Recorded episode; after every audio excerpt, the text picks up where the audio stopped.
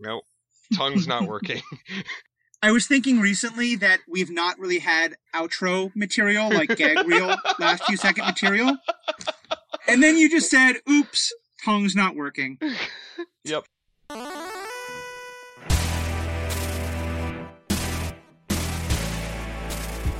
Hello, everyone, and welcome to another episode of the Superhero Ethics Podcast. My name is Jacob Milicic. I'm one of your hosts. Uh, joining us, as always, is Matthew Westfox, another of our hosts. Matthew, Hey guys, how, are how, you we doing? Excellent. And then, also joining us, uh, from the same latitude but a different longitude, but with a great attitude, we've got the one and only Jonah Kellman. Jonah, how are you doing this evening?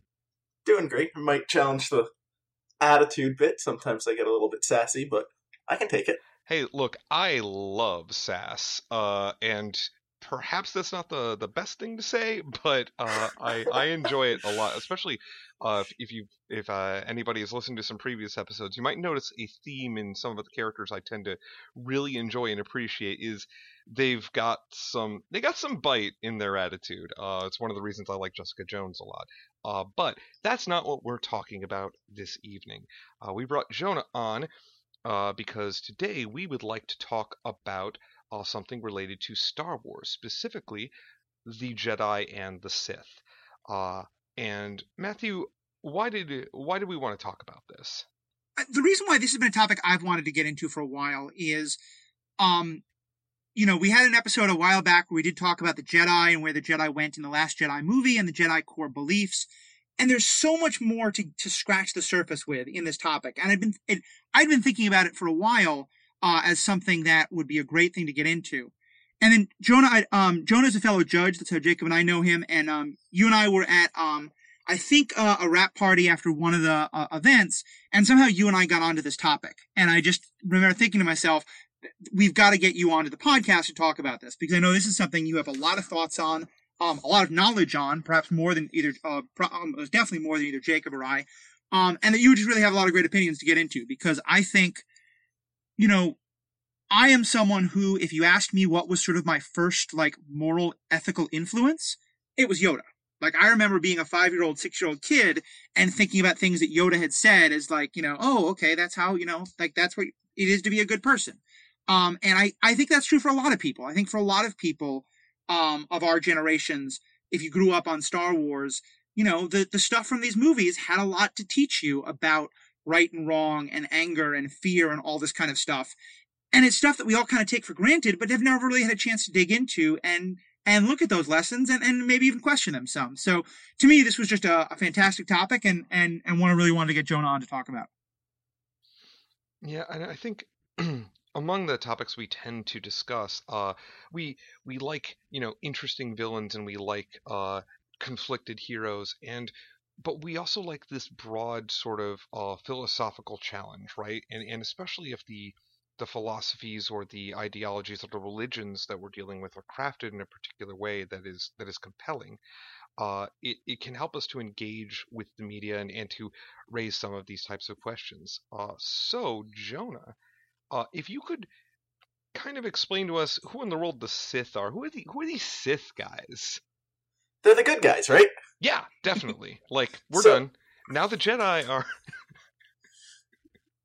So to be clear, a little bit of what I'm going to dip into is the Legends canon, the pre-Disney canon, because that's where a lot of my experience lies. Um, Sure. Some of it has been removed from the official canon. Some of it still exists. The general premise is approximately 25,000 years before the Battle of Yavin, there was a planet of people who could do some sweet magic shit. And they were the original Force users. Um, and they had two sects that I can't remember the names of off the top of my head. Uh, one was worshipping one moon, the other was worshipping the other moon. And the two core beliefs were essentially freedom versus order. Um, and the Jedi Order developed from the Order side, and the Sith from the Freedom side. Um, and then they got into some conflicts here and there, killed a bunch of people, had some more galactic wars, blew up some planets. Um, Like you do. As Yeah. you do. standard stuff. Um, but the core Sith tenets are belief in oneself and personal freedom and choice.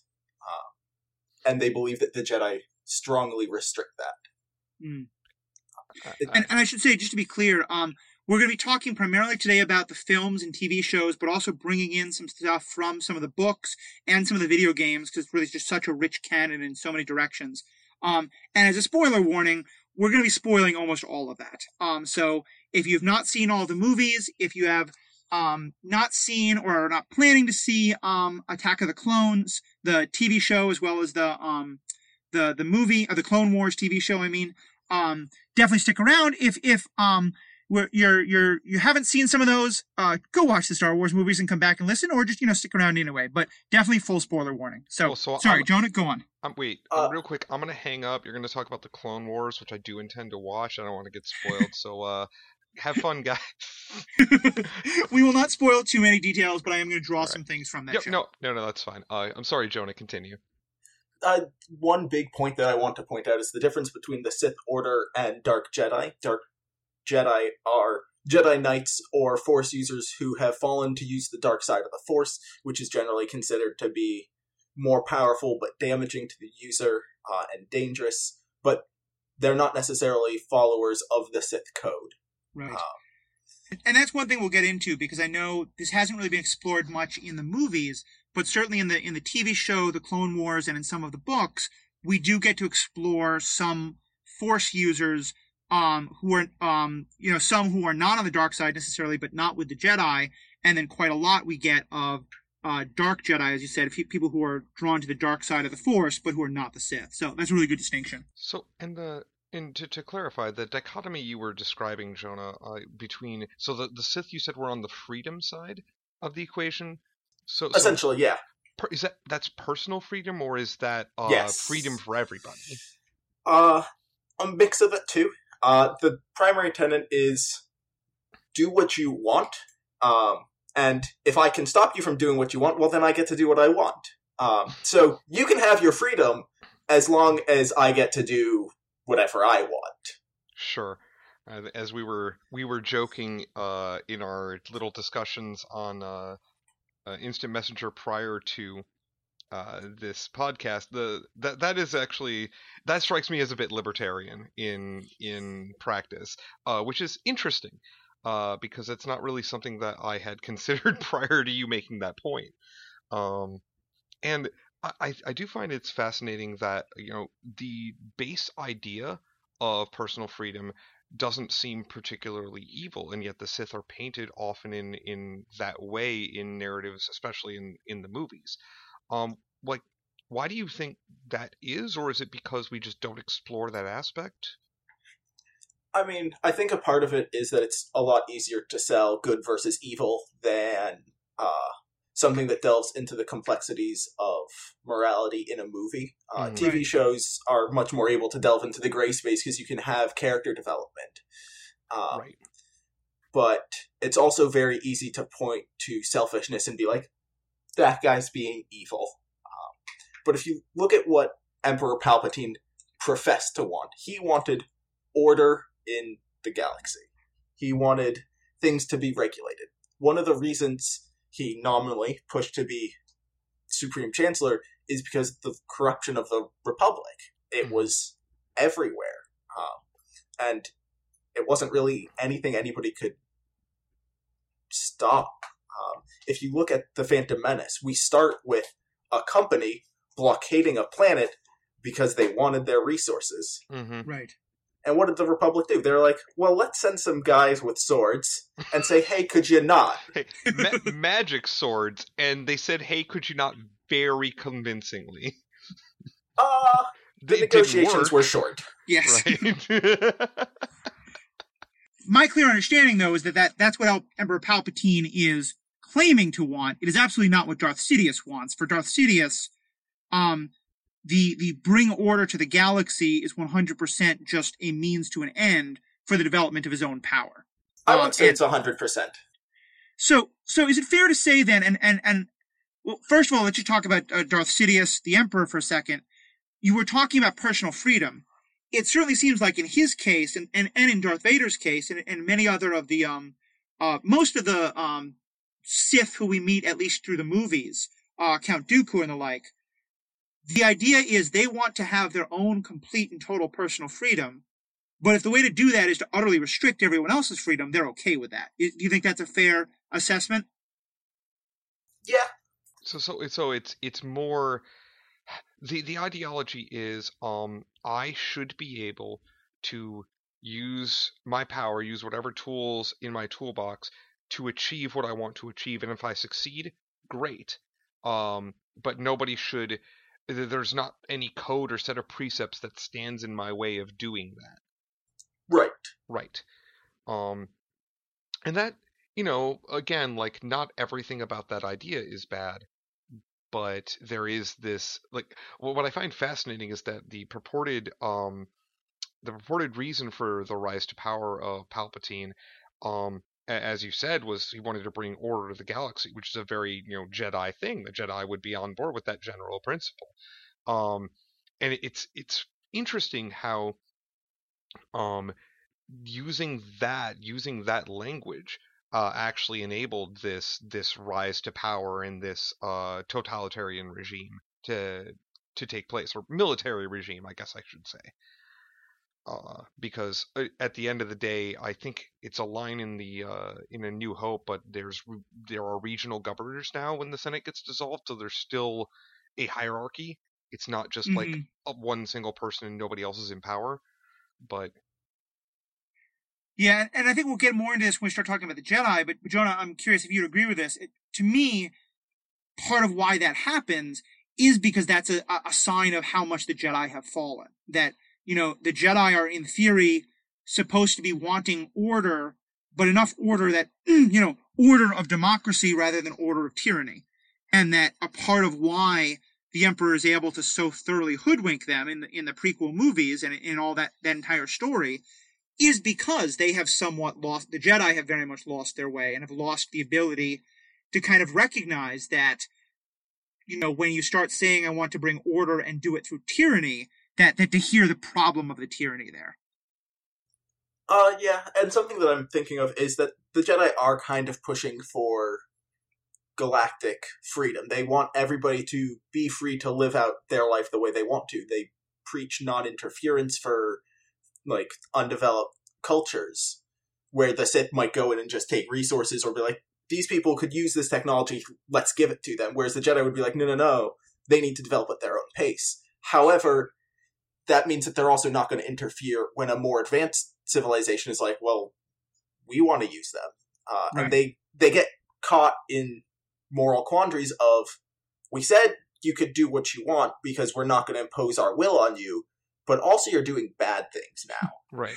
So, so first of all, I find it a little ironic that we are. It appears we're doing yet another episode about uh, a culture that has a prime directive. I didn't realize that the Jedi have that non-interference rule. Um, we just did something about Star Trek and then about the Orville. I mean, um, they're not. They're but, not the great. Like the Jedi are probably the worst at adhering to such a directive. Oh, they're they're terrible because they get emotionally involved, even though they're not supposed to get emotionally involved. Oh, right. oh, I'm so glad you brought that. Oh yeah, because that. Oh yeah. let me just go back to the, the, the thing first so, about interference, and then we're gonna have a lot to say about emotion. um, but so so obviously, it's not what Palpatine is gonna claim, but from the Sith ideology it, it seems like part of what we're saying here is that freedom is wonderful, but freedom goes to the person who has the most power to take it. And so, for example, if the Trade Federation is able to take what they want from Naboo, then well, Naboo wasn't strong enough, so they don't get freedom, but the Trade Federation does. It, it, is that is that pretty fitting? Do you think? Oh, absolutely for the Sith. Yeah. So get, getting on the um because I cannot like I'm so happy to start talking about this aspect of the Jedi and the Sith because it's a place where I think the Sith are right and the Jedi are completely wrong. Uh, the one thing the Sith do, uh, the one thing they they embrace is their emotion, right? Um, the Sith don't deny their passion; they embrace their passion. Uh, and that's part of their core tenets. At least one iteration of the Sith code that uh, I remember from the Knights of the Old Republic uh, video games is this: there, there is no peace. There's only passion. Um, it's uh, or something like that. It, peace is a lie. There is only passion. peace is a lie. There's only passion. That's right. Brought up the two codes. Yes. Yeah. Why don't we actually, um, because I think it's going to tie very much into this. Why don't we take a moment to actually read the full code and then and then discuss it? Dibs on the Sith code. Yeah, you got it. it. Code it out. Right. Peace is a lie. There's only passion. Through passion, I gain strength. Through strength, I gain power. Through power, I gain victory. Through victory, my chains are broken. The force shall set me free. Now, just to be clear, you read that off real fast. Did you have it up already, or do you just have it memorized? Uh, I'm working on getting it memorized because it's the correct one, uh, but I did pull it up. Okay. so I, there's a there are many ways to interpret that uh that code that um oh what's the word I want to use it starts with a dia or similar? The it's that directive right? There are many ways to interpret that directive that are deeply deeply problematic. Um however uh, the one thing it has over the Jedi Code is that there's nowhere in there where it says deny what you feel, deny yourself, because that's the only way to be pure or whatever, whatever fucking nonsense they're trying to shout. Like I just, I'm that's the one plate. Like I'm on board with a lot of what the the Jedi preach up until they're all like, and you can't feel anything, and you can't have friends, and you can't have worldly attachments, and it's like yeah, whatever.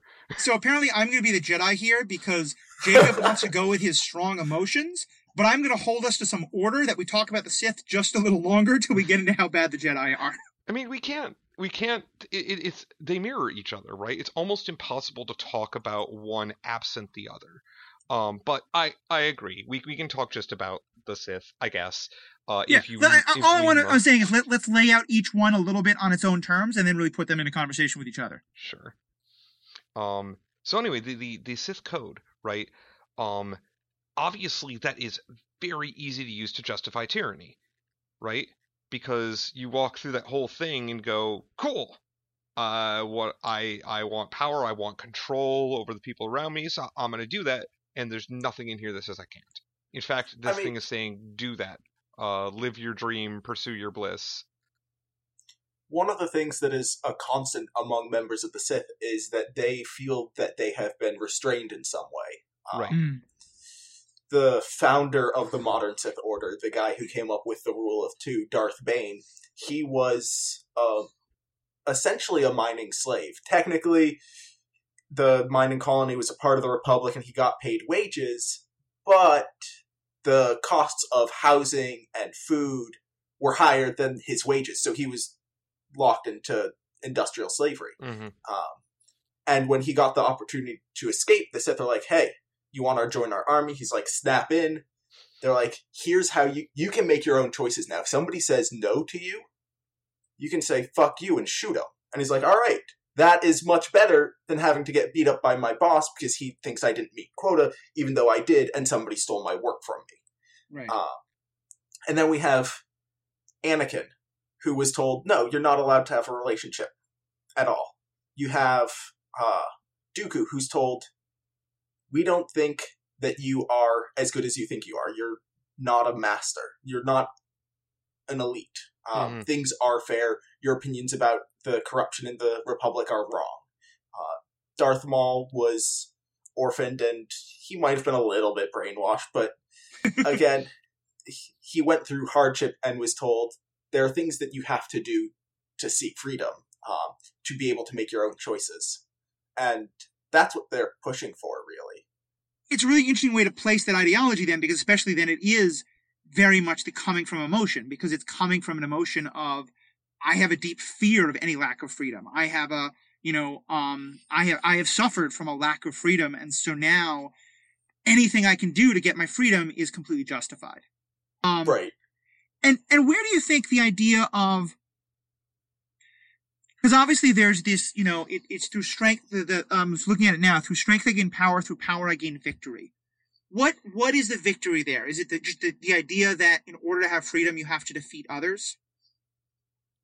Uh, I think the idea is that there are those who will oppose you making your own decisions. Right. The Jedi say you can't have a relationship. The company says you have to work. Um, and so it's a rebellion against societal constraints. Right. And, and it seems like that part of the idea here is that basically like it's very almost Hobbesian and that, you know, sort of life is always going to be a competition with everyone else. And that if you don't fight to take your freedom, someone else will fight to take it away from you. Oh, Um, Absolutely. It, Oh. it is, it- am I right? So that the Sith would say that any kind of system which allows everyone to have the freedom to swing my fist as long as it doesn't hit your face, that that's something they would just have no interest in, or or that they just don't believe it would be possible.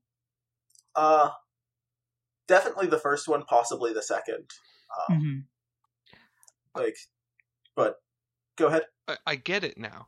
The Sith are teenagers in high school. it's a metaphor. Uh, the Jedi are your parents, and the Sith are the. But no, like seriously, there is there is something very uh, adolescent about the where that direction is. And, I'm, and I'm, this is not to diminish the the philosophy because I do think that again, like yeah, a lot of a lot of Sith do a lot of bad things, and at the end of the day, I think denying your own feelings is worse, and being told that you can't be a person is worse. Um, but there is something very very adolescent about um, I am you know I am being controlled. I am not an I'm not allowed enough agency in my own life. Uh, I'm going to rebel right? I'm gonna rebel and I'm gonna try to like I gain this power and then I'm gonna use that power and break free of whatever is is holding me back. Um, Hmm. and not, and I'm and I don't necessarily think that the moniker of adolescent that I'm ascribing here is is 100% negative. I just think it's it's something that appeals very much to people who have ever been in a position like that. Um, and it's interesting because if that is a, effectively a shared origin story behind every Sith, there are a lot of wronged Force users in the galaxy. I'm sure Yeah. that it, it's like no wonder they keep cropping up, right? Yeah. I mean, look at Kylo Ren, right? Like, now I'm not a huge fan of the new movies, but that's another three-hour conversation. But what's what's his backstory? He felt like his family abandoned him and didn't trust him, Mm-hmm. Right. and then he was just like, "Well, no, I am powerful, I am strong, and I can control myself." Um, and there's that rebellion. Right. I think one of the important things about the Sith Code is if you want to apply it to your own life, is to not see it as victory over others, but victory over challenges that you face. Uh, one of the reasons the Sith get so combative is because the Jedi are there saying, no, you're not allowed to do this. If Mhm. the Mm. Jedi Order didn't exist, the Sith wouldn't go around murdering people. Which is interesting because it seems like the biggest, like when you're telling the story about Kylo Ren, the reason why that happens to Kylo Ren is in large part because of Luke's fear. Like, Right. It, it seems like so, and and this is a wonderful cycle that we'll definitely get into. But like so much of the things that the Sith hate about the Jedi are when the Jedi go to. Look, it, it's not it, because as you were saying, Jake. I'm sure you know we'll get into this. Like when you're oppressing emotion so much, the emotion comes out in the terrible ways. Mhm. Um, let me let me ask one other thing about the the, the the the rule of two, especially. Can you can you speak a little bit more about where does that come in? Because it would seem on the surface that the idea of a culture that fundamentally has to have a master and an apprentice goes against everything we're talking about. But I'm curious, so how does that fit into the Sith code? So, uh, the rule of two, for those who don't know, is two there should be, no more, no less, one to embody power, the other to crave it. Um, and back in the day, there were a lot of Sith, uh, order of hundreds or thousands. They had fleets filled with fighters piloted by Sith. Um, and one of the tenets of the Sith, as we've mentioned, is to find victory in personal strength. And so there was let's just say a lot of infighting, which was damaging to the Sith Order. And what would happen is over time, two or three or six apprentices would be like, well, our master's suppressing us, and they'd gang up and kill him. But any individual wasn't as strong as the master. And so over time, because of this backstabbing, the Sith Order had begun to decay. Mhm. Darth Bane realized this and he's like, well, if we make it a system of two, the apprentice has to be stronger than the master To beat and the so the- to be able to continue. And so the strength of the Sith Order will continue to grow over time. Um, and so it's maximizing their personal freedom. Uh, it's maximizing their freedom. And then it says to the apprentice, you're as free as you can be. If you're stronger than me, great, kill me. Um, I highly, highly recommend the Darth Bane trilogy to anybody interested in this. Hmm. Um, it is old canon, but it's a fantastic read. And Darth Bane, uh, does at one point gain an apprentice, and they have the conversation of, yeah, if you kill me, A plus good job. If you wait until I'm weak or sick and then you kill me, fuck you, you're a shitty Sith. hmm Um, Interesting. and yeah. Does that answer the question? It, it does, and, and and Jacob, forgive me, I'm going to spoil a plot detail about um the Clone Wars, but not a huge one. Um, but um, so Jonah, how far are you into the relationship between Count Dooku and Ventress? Not terribly far. Um, Okay, then I won't get to ask the question anyway, so it doesn't matter. Um, Yeah. I, I have one more quick thing I want to throw out here, and then and then we can move on to the Jedi, and then- and really get into uh, Jacob. if We want to um kind of putting the two in a conversation. Um, I, I think I'm not quite as big on this as, as either of you guys, in part because I think for me, my my issue has never been about uh, feeling I had to repress emotions. It's always been much more about wanting to kind of dial my emotions back. Um, and I know that for many, like when I read this, when I think of wild and like having my emotions be completely free, that to me feels like it's not freedom because I feel like I'm being driven by my emotion instead of doing what I, what I might necessarily want, you know, more rationally. Um, where would the Sith, like, is there a part of the Sith code that's also about, you know, freedom from your emotions in any way? Or is that just not, that's not a way they would see it in the slightest? Um, so there is a degree of control. For example, uh, after Darth Bane initiated the rule of two and went into hiding, the Sith were gone from the galaxy for nearly 3,000 years. Um, they bided their time. They're like, the most efficient way for us to gain power is to wait, to not strike back against the Jedi. Uh, they did use logic and controlled their emotions. They're like, yes, we want to eliminate the Jedi from the galaxy. Okay, how do we do that? And then you have the Clone Wars. Right. and that, hence the return of the Sith being such a big thing. Right. Because for you, for you, Jacob, where where where do you think I, that for when you're talking about like rejecting any of the idea of repressing emotion? Do you think that there's a danger though of like the the emotion going so far that it limits your freedom? Well, it's interesting because there's there was a statement that you made there that I wanted to push back against, but the more I think Please. about it, the more I think that like there is a point there. Like I don't necessarily think that um I don't agree with the idea that all emotion driven action is inherently irrational action. Uh, I feel that they can be in harmony with each other. Um, but I think there is a there is a case to be made that if you are going to try to do some like trying to focus on a goal that especially dealing with um long term uh long term gains, right? Something way out in the way where in the short term you're making sacrifices so that you can have a big payoff later. Um research has shown humans are garbage at doing that, right? We're we're really really bad uh we we don't get the gratification immediately.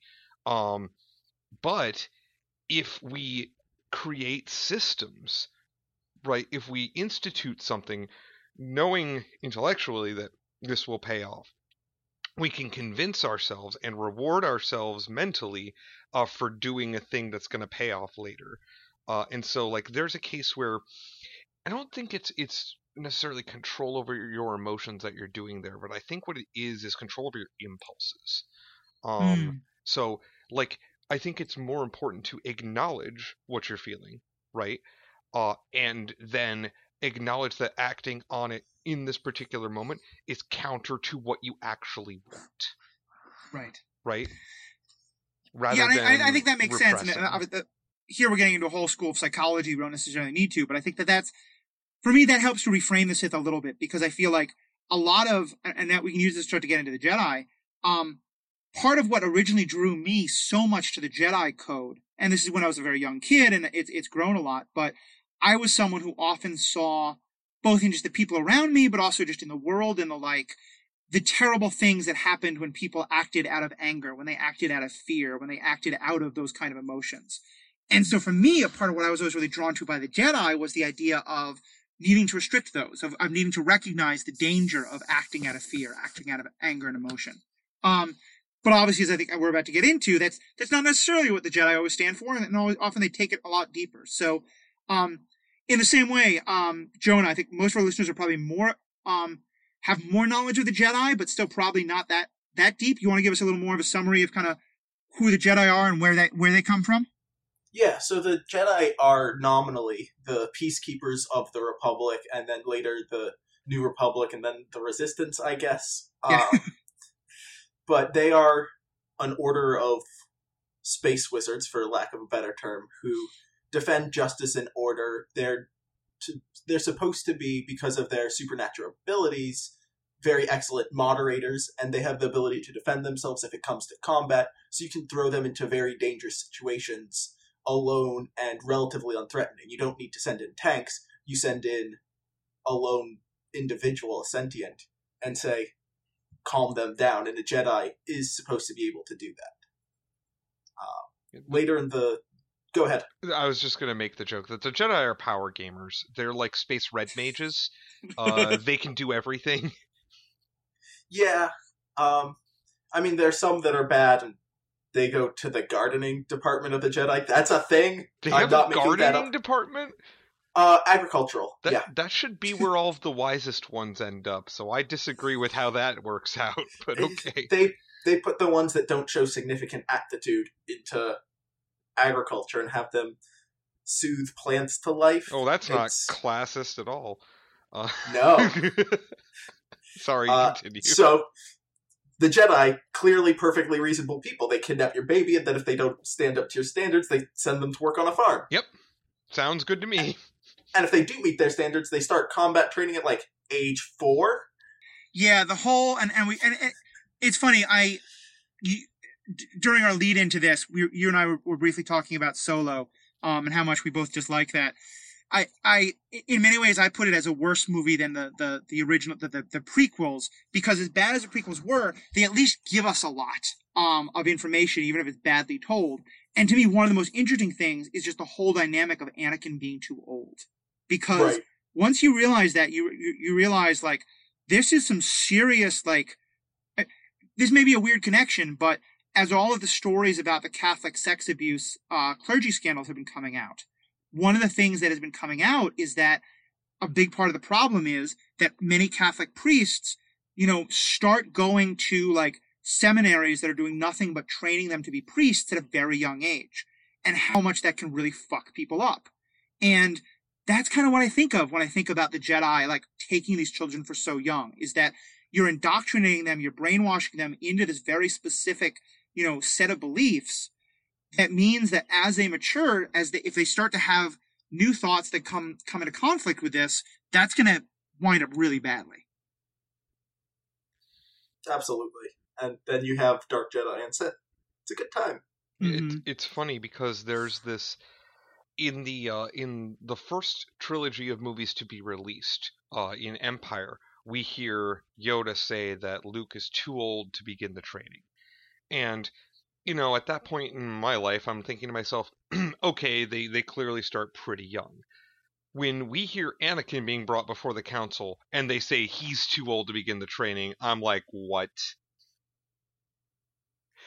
Too old to receive the brainwashing more like any i have opinions anyway uh did you have uh uh did you have more you wanted to add before getting into the the jedi's code their their version of the sith code which the sith code sounds like an answer to or response to Yeah, I think the Sith Code is very much an answer to the Jedi Code.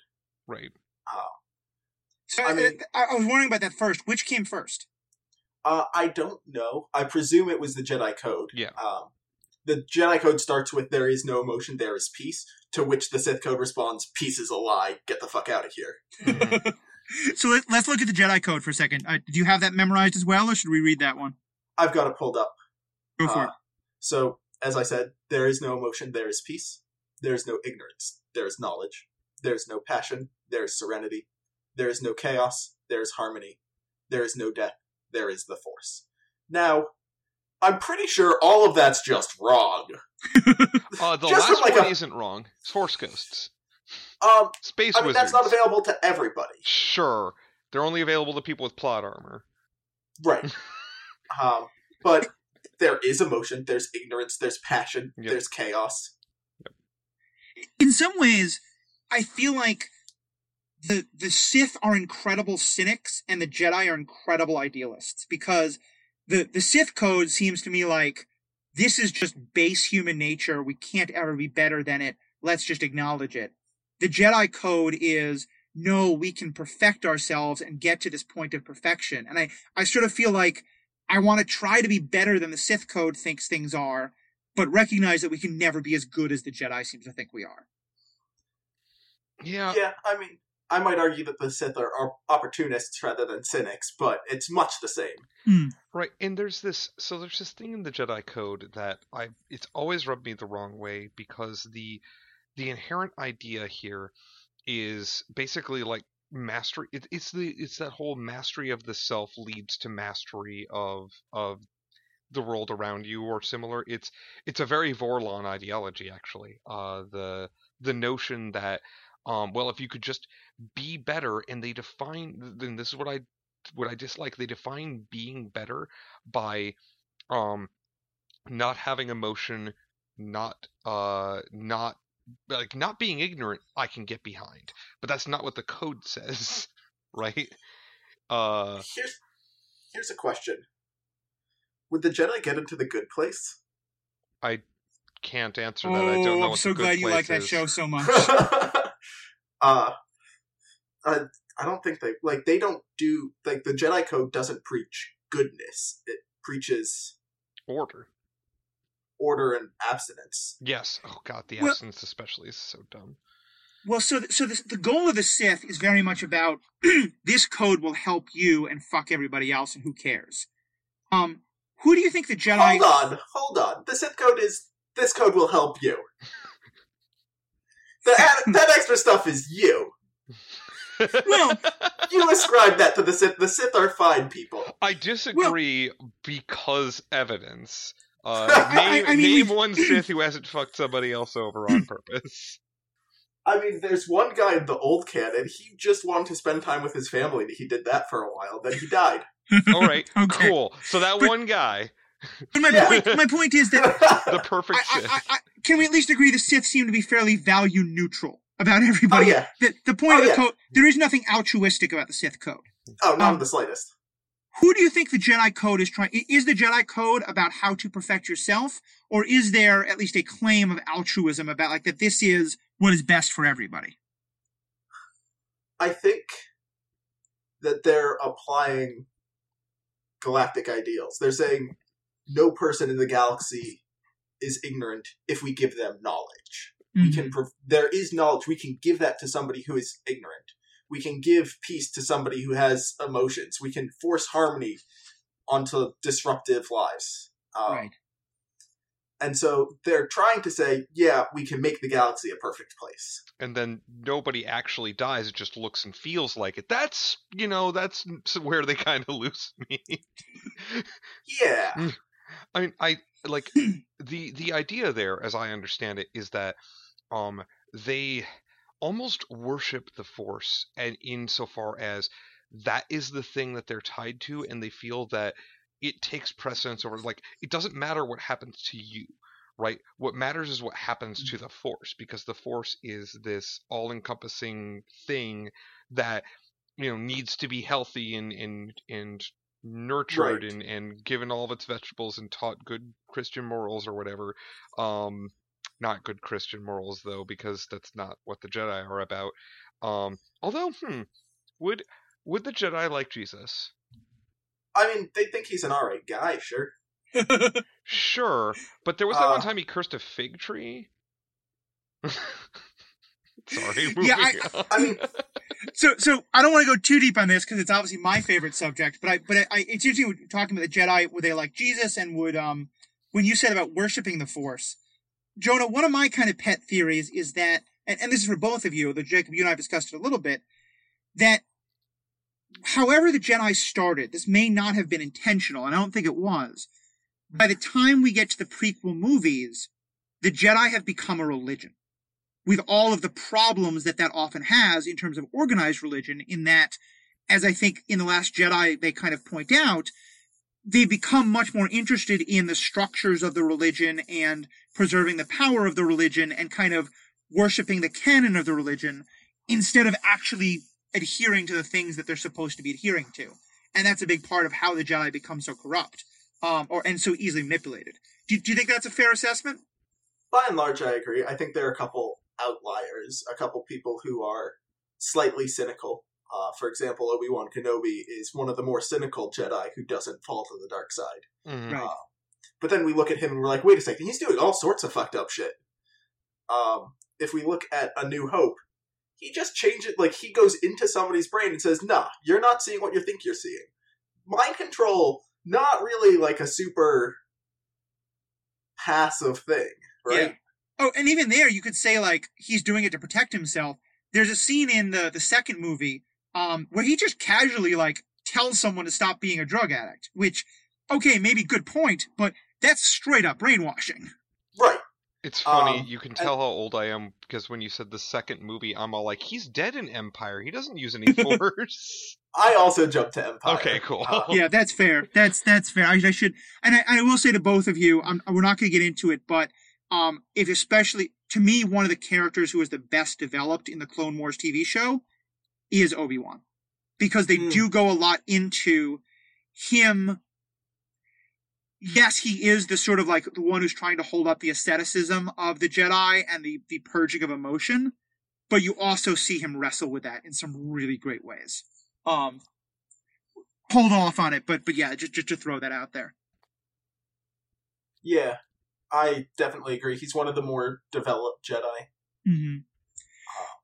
Well, and, and so I, I, I bring up that thing about the, the Jedi sort of becoming a religion because I, I'm not sure if we see this with the Sith, but one thing I think is interesting is the Jedi seem to have to change fairly dramatically their portrayal from the, the Knights of the Old Republic era to the clone the, the prequel movies to the regular movies to the now the the post the, the newest movies. Um how do you kind of for both of you, I'm kind of curious, how do you guys see that development of the Jedi in terms of like the fairly different portrayals we get at different points in time. It's interesting. Like it shows that they are very easily manipulated. Um, they're told in the Clone Wars, "Hey, there's this threat: the Separatist droid army on Geonosis." And then Obi Wan conveniently finds Kamino and the clone army, and they're like, "Oh, several million children who were bred to fight for us and will fight for us for no pay and no hope of freedom because the only thing they know how to do is fight. Yeah, we'll take it." Like, Yeah. Oh no, the uh the Clone Wars, the TV show, does a very good job of showing some of the quandaries that the clones face as well as their commanders. The Jedi are forced into not necessarily forced, they opt into being commanders and generals in an army when they've been trained to be negotiators and moderators by and large. Right. Um, and a lot of the time they do a terrible job of being commanders. They really do. And and you're right. The to me another great part of the Clone Wars TV show that I think really speaks to this problem in the Jedi is this that that this sort of growing realization that of how easily they they looked at the clones as tools instead of as living beings that should be just as um vi- you know just as recognized by the by the Force and by their code. Um, right. and I, I think there is. ac- I, I don't remember the details on. I can spoil anything specific, but I I remember that there is something that comes up where like the Jedi ability to kind of sense, you know, the minds and and um, just sense the life force of other beings, where it's a Jedi kind of recognizing that in that regard, a clone doesn't feel different than another person. Um, and so Yeah. what where that goes. Um, but droids do whatever Star Well, Wars. yes, that, that droids are people. That's another argument we can have at another point.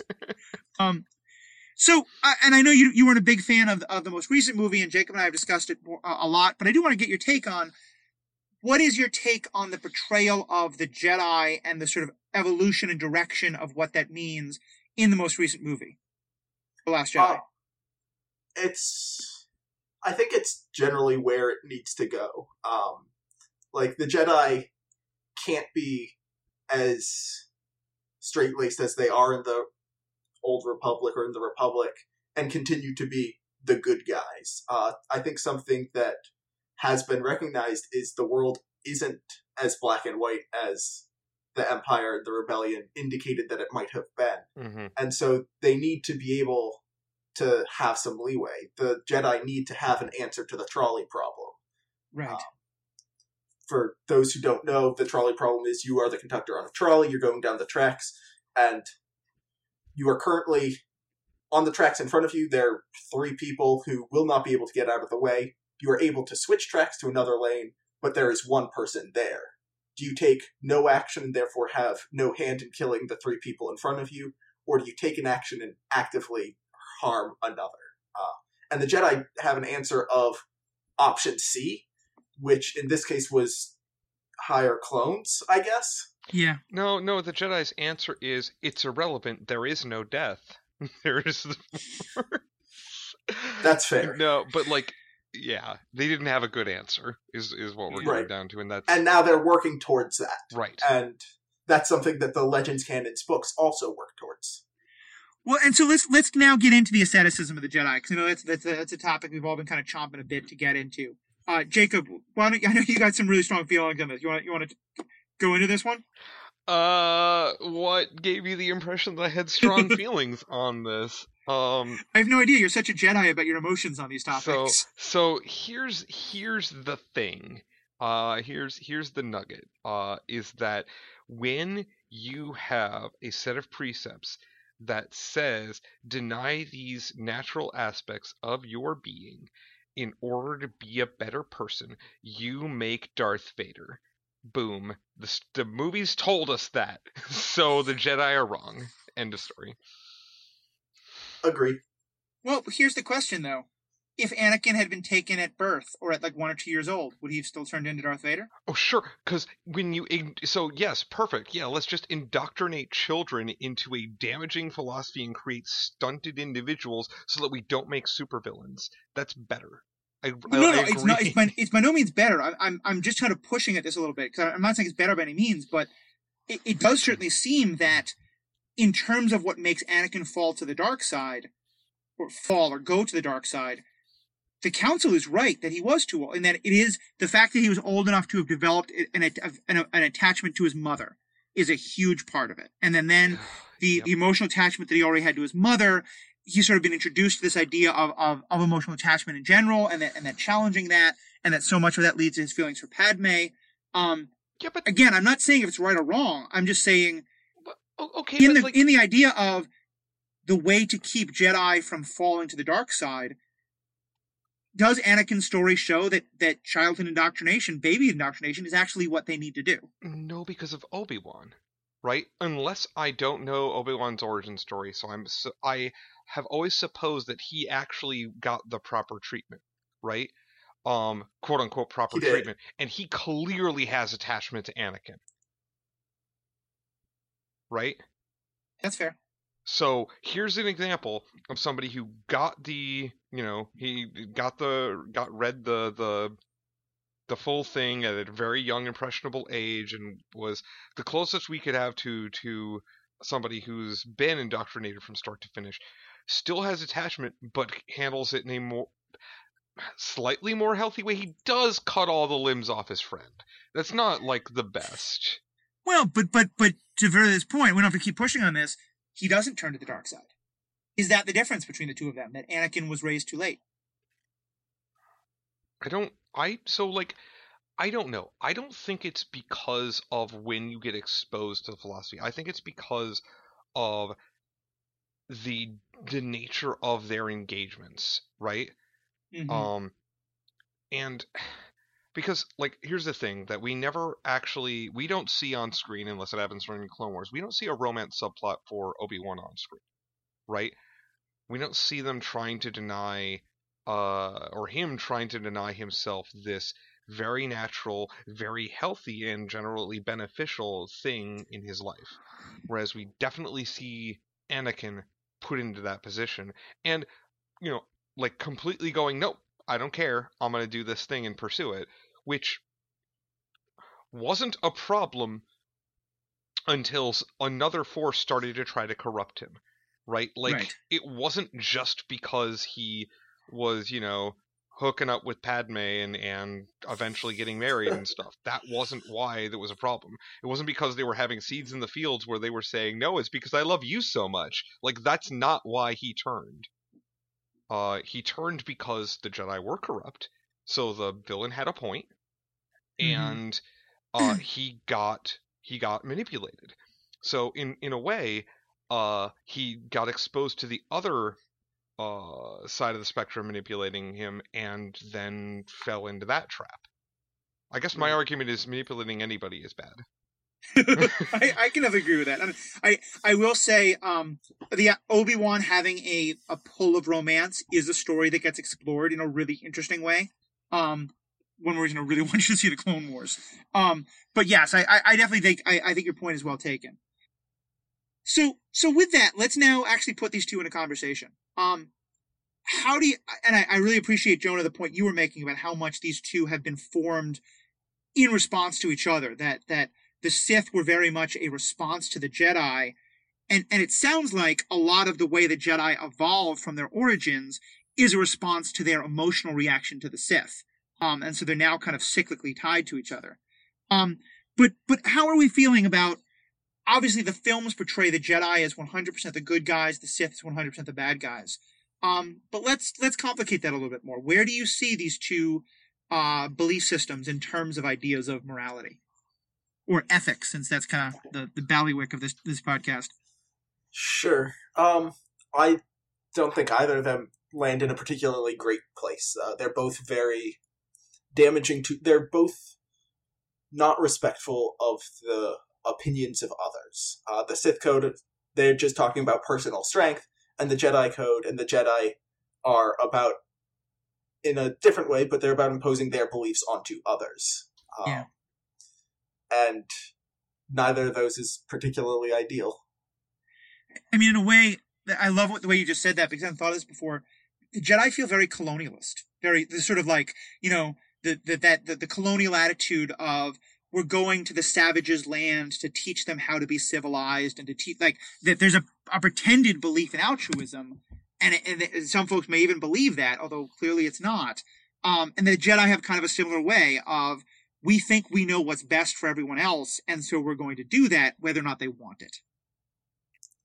it ties into what uh, Jacob said earlier. The Jedi are your parents. They're the ones who are like, no, no, no, that's not good for you. Don't do that. Mhm. Trust me, I know better. And sometimes the Jedi are right in those instances, but that doesn't make what they do right. Sure. Right? I mean, sometimes they're wrong. Yes, sometimes they're wrong. Um, See the Clone Wars. see the clone. Right.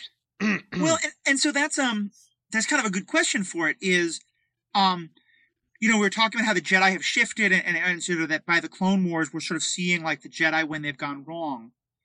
Has that desire to tell everyone else the right way to do things and to somewhat control others to make them do the right things has that always been a part of the Jedi, or is that supposed to be something that has more come in as part of the Jedi's you know being corrupted?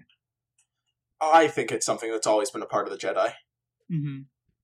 I mean, it, it does actually seem to be part and parcel with their with their core tenets. Whether like it's very easy to read between the lines and find that, right? Yeah, I mean, Yeah. It, cer- it, it certainly seems like it's a bit. I mean, just the whole idea of like the taking the kids and and um all these perspectives. It, it definitely seems like that's always their attitude. Is we, you know, we know how to fix things, and that's that's if we know what is right, then that's all that matters. Ah, here's the quote that I wanted to get up. Uh, this is from Revenge of the Sith. Obi Wan Kenobi, renowned Jedi. Only a Sith deals in absolutes. Is Hold an on, what? absolute. Are you saying there's something ironic about that statement? I mean, It's like rain on your wedding day. it's a free ride when you've already paid. like at that point, like hearing that, you're just like, wait, Obi Wan, are you? Do you not know what words mean? Are you a Yeah. Sith? Is Obi Wan secretly a Sith? Has the has this entire franchise been a lie? Right. Well, it, it- to me, what it says is kind of what, what mm. Jonah you were saying before about how nothing in the Jedi Code is actually true. You know, it's sort of saying that like Obi Wan, like as you were saying, Jacob, Obi Wan is just as subject to his emotions as anyone else. Like in that moment, Obi Wan is incredibly attached to Anakin. He's scared. He's upset. He's angry.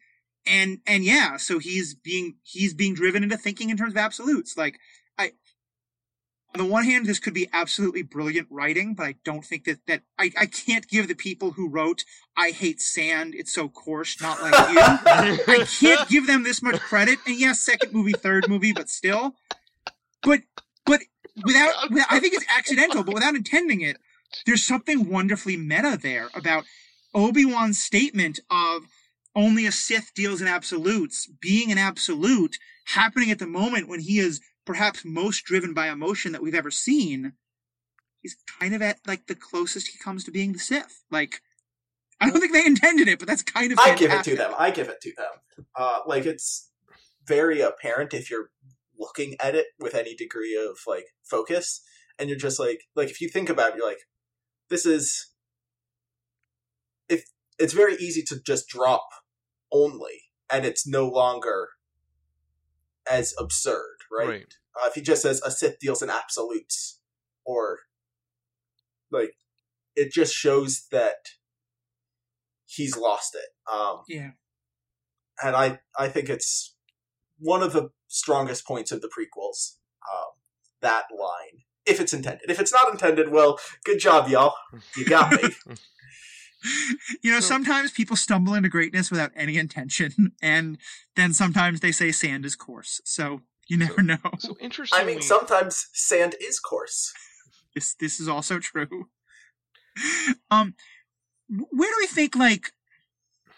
It, it, it's funny for me because I feel like, and again, maybe it's because it, the Jedi Code to me, it feels very aspirational, and I I think I am I agree with you that neither one of them are great, but I feel like, and maybe this is, I don't know exactly where I go with this, but I feel like the Jedi Code is asking too much and it's too unrealistic. But it's still a goal that I want to get to. Like, and that I would want to have something closer to what the Jedi are asking for.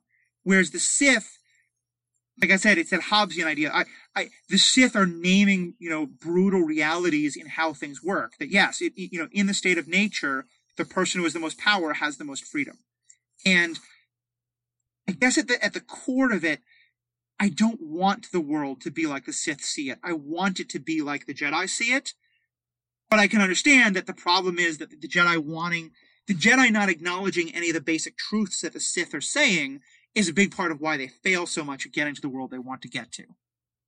I mean, it's it's almost like somebody needs to instantiate an order that embraces the idea that we we like harmony and serenity and peace, uh, but maybe let's not deny ourselves, and that would be really cool, right? And then the Sith don't have like they, they can't teenage rebel against that because like the only thing they can disagree with is whether or not it's good for people to get along with each other. And sure, we can have that argument, but wait, wait, wait, wait, wait. Are are you saying that when a story sets up a moral system based on two absolute ends of a spectrum, that perhaps moderation and a middle path is, is the best way to go?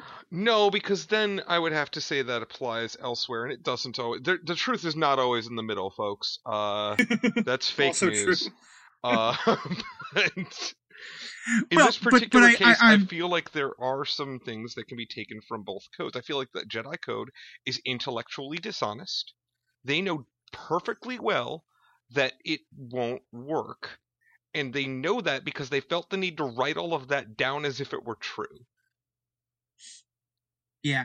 And if they had written it aspirationally, if they had written it clearly aspirationally, I think that you could argue that it would be honest. But I think because they write it as a series of absolutes, hmm, hmm, True. true. that uh, they're like, yeah, they're fooling themselves.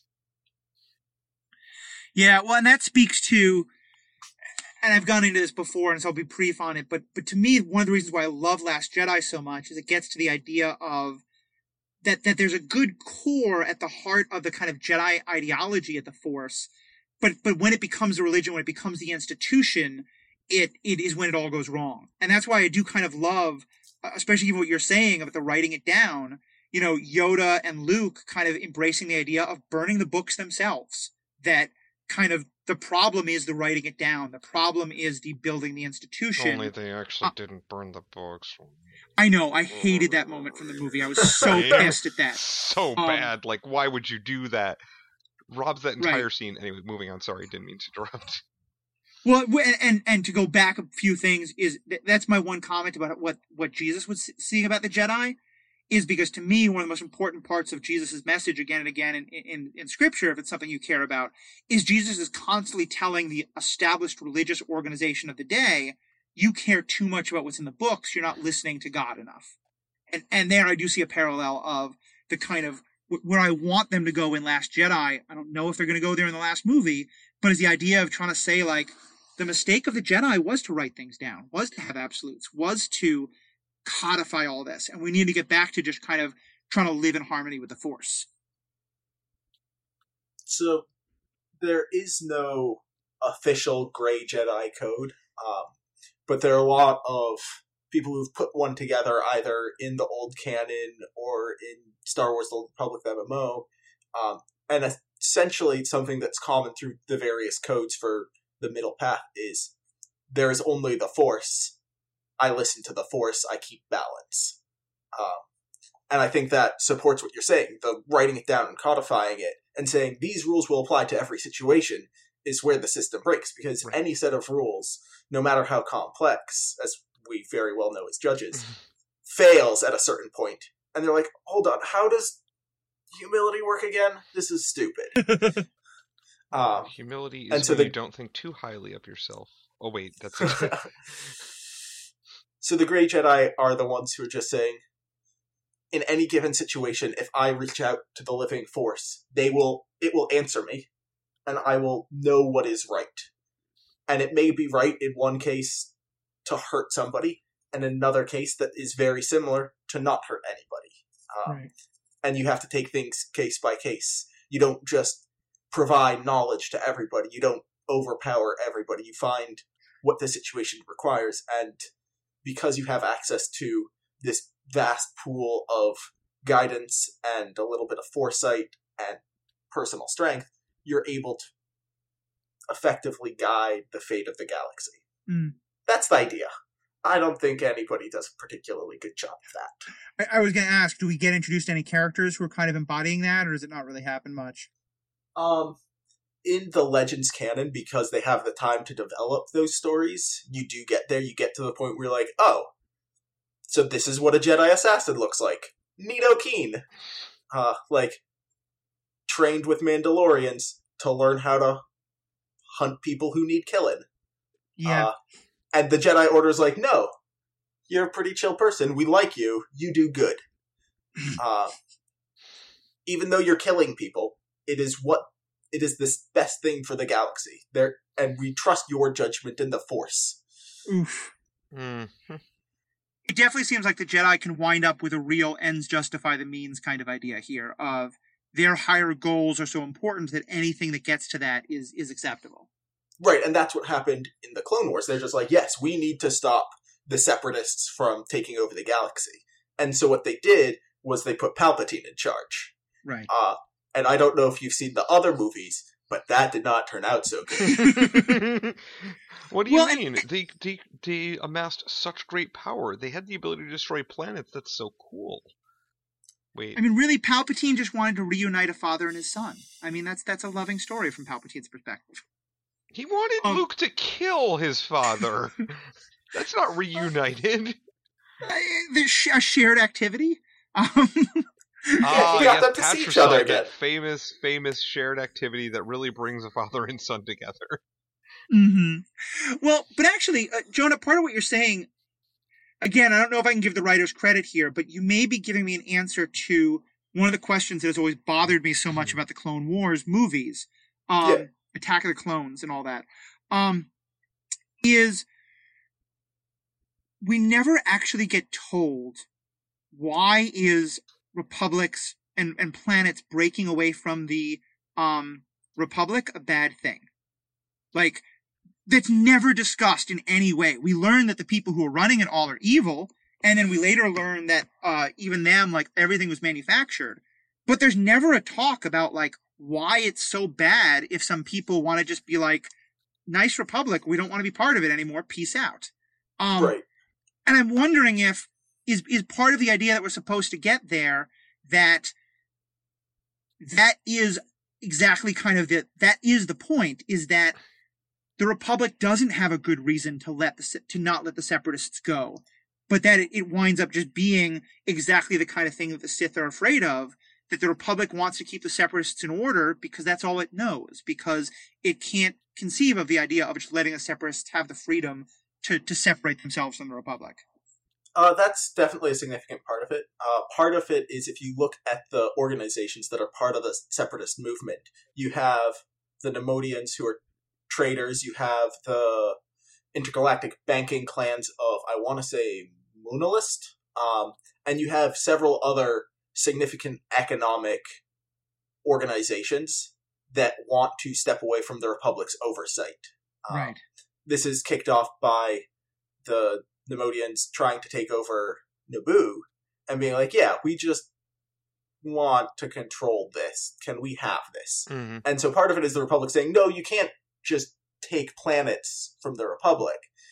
And these corporations saying, but their queen signed off on this paperwork. She said it's fine, uh, ignoring the fact that there was coercion in tanks in her front yard. right. Uh, but it's definitely part of it is the organizations that are splitting are venal and greedy and they just want more for themselves. But part of it is the Republic doesn't know what to do without them. If people don't listen to them, what's if people aren't listening to the Senate and to the Jedi, how do they maintain order? Mm-hmm. Yeah. And so people have to listen to them. And, and actually, Jacob goes to your point because when you think about when do parents really become problematic, one of the biggest ways that parents can start becoming, you know, really kind of pushing power on their kids, if not downright abusive, is when the kid starts to want some freedom and some authority, and the parent isn't ready to let go of the idea that they're supposed to always be in control.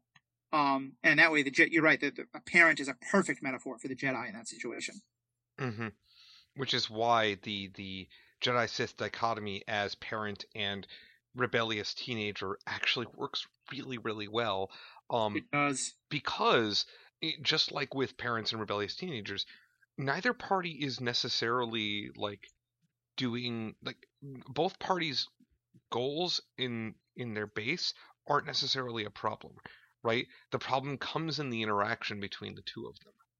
The problem comes because the more the parent, the Jedi, attempts to assert control to to say you can't do this, uh, the more it makes the the teenager want to push against it. Right? Mm-hmm. It creates conflict by its very nature. Um, Jonah, I want to get your take on it, and Jacob as well. We, we talked a lot about Obi Wan as kind of an embodiment of the Jedi in, in, in good and bad ways, and I want to ask about one or two of the Sith as well. What is your take on Yoda? Like Yoda, I think, is always sort of held up, especially in the early movies, uh, the original movies. He is the sort of guiding prophet of the Jedi. Like when you think about the things we know about the Jedi, at least from the movies, it's it's Yoda's sayings that most come to mind. Um, do you, how much do you see him as an, an, accurate representation of the Jedi or a derivation of the Jedi? And, and sort of what's your take on him in, in terms of how well he's able to live that out? I mean, I think he's as much of a hypocrite as any other Jedi. Um, in season one of the Clone Wars, the TV show, he says, to answer power with power, the Jedi way, this is not. In this war, a danger there is of losing who we are. This is after he's ordered a clone army for himself to fight a galactic scale war. And the thing that he is defending is his authority in the galaxy. Mm-hmm. Does yeah. that sound like anybody else we know who shoots lightning out of their hands? Yeah, that's. I was really hoping to hear like some positive things about how Yoda's the one good Jedi, but but you make some points. Um, no, I think Obi Wan is the one good Jedi. Get it? I think that. yes. I don't think Yoda is as bad as some Jedi, um, but he tells Anakin that he can't have emotions, shouldn't should be able to suppress them when he clearly has them. Um, right. And while Yoda may have mastered his emotions, that doesn't mean that Anakin has. And I think that being like, yeah, sometimes we're wrong, and you should be allowed to vent your emotions. That would have solved a lot of problems. If somebody had been like, "Yo, what's up, Anakin? How you doing?" He's like, "Well, this fucking sucks." They're like, "Yeah, you're right. It kind of does. Yeah. life is like that sometimes." And he'd be like, "All right, Well, thanks, and, he- Broda." and this may be a case where I'm wanting too much to cherry pick the canon because Sure. I, I do feel like of all the things that the prequels got wrong, or at least that they changed dramatically in ways that I really didn't like, the character of Yoda I feel like is that more than anything because I, I do feel like the perceptive the perceptives that Yoda has in the original movies. Yes, it is too much avoiding emotion and his inability to understand why Luke wants to go help his friends and things like that. But but so much of his teaching about not even that emotion is bad, but the danger of letting yourself be carried off by emotion makes a lot of sense to me. And then in the prequels, I think you're right, though, it, it is much more of a he wants the control, he wants the power. Um, not even getting into like bouncing around the room with a lightsaber. I hated that part so much. Um, and I can headcanon it to say that the Yoda of the original movies is because Yoda has reflected on how wrong he was in the prequels and has learned things. Um, it may also just be bad writing. I don't know, but but but certainly, yeah. To me, I hate acknowledging it, but I think you're right. The Yoda, especially of the prequels, is just as hypocritical as any of the rest of them. I mean, I think that what you said is that he did reflect. He saw everybody he know be killed, or most of them. Some of them went into hiding and were killed later, and he didn't get to watch them die. But he was there for Order 66. He felt the deaths of the Jedi Order because of choices he made. Yeah. Um, and choices he made to uphold the status quo. Um, he was holding on to something. He was emotionally attached to what his life was. Um, and I think that we can say that he realized that he was holding on to that, and that's what made him push back, and that's what made things break so dramatically. Um, if the Jedi Order had just been like, all right, you got this, Palps, you're in charge now, have fun with the galaxy. Palps. I I need them to say palps at some point in some movie. That would just be He's, so good. he's clearly so. Palpy T, right? that should Oh, be his. I mean, I don't. In the books, he's referred to as Palps somewhat frequently, especially by uh, pilots. Wait, really? I don't think. Palp. Really? Oh, yeah, That's yeah, old great. Palps. That is so good. That's, Oh God. Um, they aren't particularly respectful of him, Uh-huh. but uh, I think that seeing what happened and seeing the con like if Palpatine was just handed the government, if the Separatists were allowed to go their separate way, what would have happened? You would have had a separate entity in the galaxy, and yes, at times they may have been like, "Hey, we're imposing economical restrictions on your planet. We're just like, hey, you don't get to trade this way." But you would have avoided a galactic war where billions, if not trillions, if not some larger number that I don't really know the name of, died Right. or were like people in the Clone Wars. Planets were evacuated, planets were destroyed or made uninhabitable. And if the Jedi had been like, you know what, we don't need to fight for our authority, that might have been avoided. Yeah. I mean, yeah, and and, and it, it's that going back to the same metaphor because I think it was just so good. You know, the the parent who drives the kid away by by trying to hold on too tight. Um, right. And yeah, and it is it is it's why I both love and hate, and I'm so frustrated by the prequels because I think the story of the prequels is such a good one. The idea Yes. of, especially because it's that idea of that they are so wrapped up in holding on to their own power and their own institutions that they're blind to the fact that they're being completely manipulated. Um, it's not well told, but it's such a good story, and I think it does tell us so much about the Jedi and the Sith. Agree. You know where it is well told? Where's that? In the books. Yeah. I Uh, mean, so you thought that answer was going to be different, Matthew? I I, I didn't know he if it was was gonna say, be you the know books where or it the was video well told? games or The comics. yeah, because Uh, I would also say also- the comics are also good. it is told so much better in the Clone Wars TV show. yeah, um, I I think having the opportunity to go into depth is what makes a story story so strong. Right. Yeah. Well, I mean, Um, slightly better dialogue writing and whatever would have also helped. But that this is the world we live in.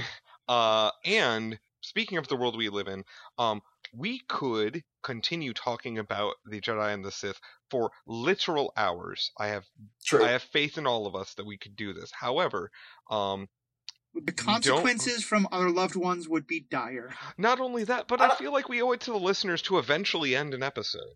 Uh, I love the listeners. That's what I meant. But so yes, bef- agreed. before, but before we, but before we do that, before we do that, uh, is there anything that we haven't covered that either of you like? I don't have anything. I I'm perfectly happy with where we're sitting now. Uh, but is there anything we haven't covered that you really wanted to make sure we we got into before we close out?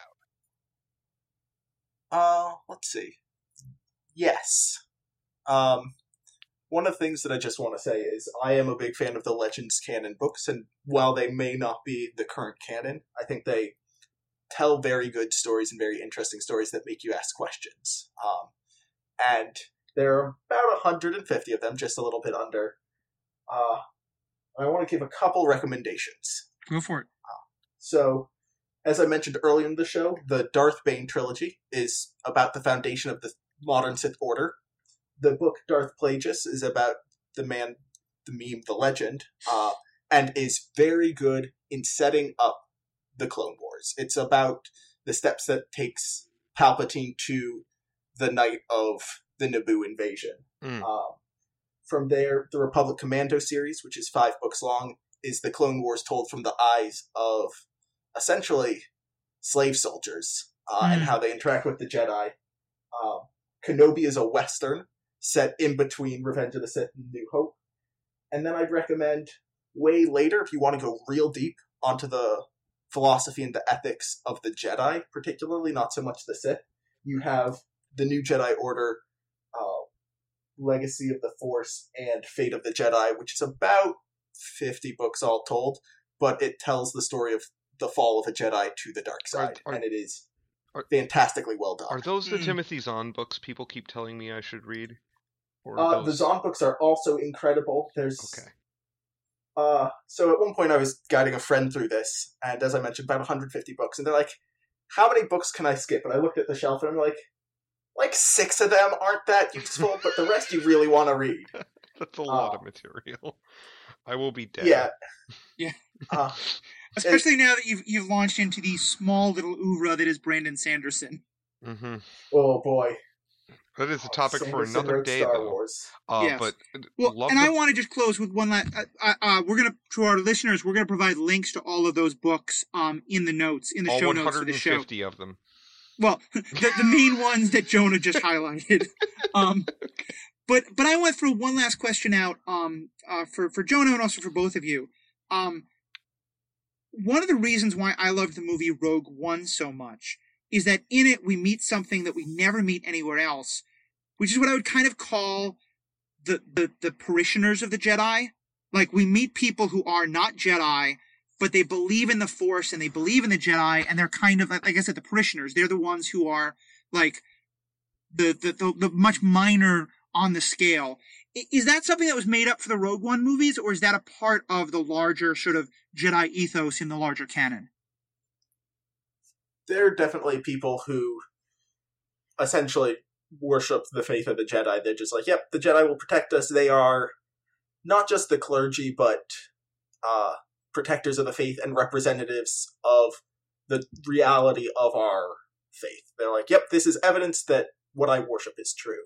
Uh, there are many people who worship or believe in the Force without being sensitive to it. Right.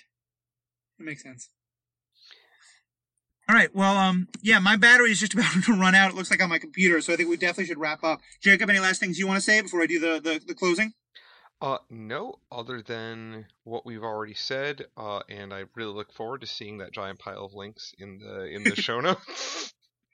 Most definitely. Um, yeah, Jacob, thank you as always. Jonah, thank you so much. This has been such a great opportunity. I'm so glad you got to be a part of this. Um, Absolutely. and to all of our listeners, thank you guys. Um, we we do this podcast because of you and because we like Jacob and I love to hear ourselves talk, and I think Jonah's probably in the same boat. But but we love to engage with people, and, and more recently, more people have been posting on our Facebook group or on Twitter, and and keeping the debates going from the episodes, and we would love that. So tell us what you think. Tell us, are you more Jedi or Sith? Do you think we were totally wrong on some part of this? Or do you agree on some part of this? Where do you see yourself falling? Please let us know. You can tweet at us or find us on Facebook. Um, all that'll be in the show notes, but it's Superhero Ethics on either Facebook or on Twitter. And both Jacob and I have our own Twitter. Um, Jonah, how can someone find you if they want to kind of respond to you uh, and, and what you had to say here? Uh, most likely Facebook. Uh, I have a Twitter, I think. uh, I haven't used it in a while, so Facebook's probably the best way to go. Cool. All right, so all that will be in the show notes. Um, and also just thank you guys for being great listeners. Um, there's now a couple of, a lot of you been asking how you can support the podcast. There's a couple of great ways. Uh, you can find us on Patreon, um, uh, just under the name Superhero Ethics. And there's a number of ways you can, uh, help support the podcast, help support what we do, help support us in getting some new technology and, uh, having better audio and the like, uh, as well as get some great rewards for doing that. Um, you also now have a way to, excuse me, you also now have a way to um, show your superhero ethics love with t-shirts and uh, mouse pads and things like that on TeePublic at superheroethics.com, at superhero ethics. All that again will be in the show notes. So, uh, but the best way to keep supporting us is just to talk to us, to let us know what you think, to, to share this with a friend, and just to help keep the conversations going. So, on behalf of myself, on behalf of Jacob, on behalf of Jonah, thank you all, guys. Cool. Have a great day. Hold on, hold on. Before we exit, uh, want to shout out to Jack Hess again for the use Yes, of thank our you. intro and outro music. Uh, wonderfully bookends the show. Uh, great original compositions. Thank you so much, Jack, for letting you use the, for letting us use that music. Uh, and uh, because we didn't mention it, uh, since I'm on Twitter, I'm going to keep doing this for a while. I am bots r the letter R people two on Twitter. Uh, go ahead and give me a follow. I don't post much, but what I do talk about is dumb. So Yep. it's pretty great. And, my personal one is Caped Ethicist. So, yes, thank you so much, Jack. Thank you. The music is incredible. And you're about to hear it as we take us away. So, thank you guys all. Have a good day.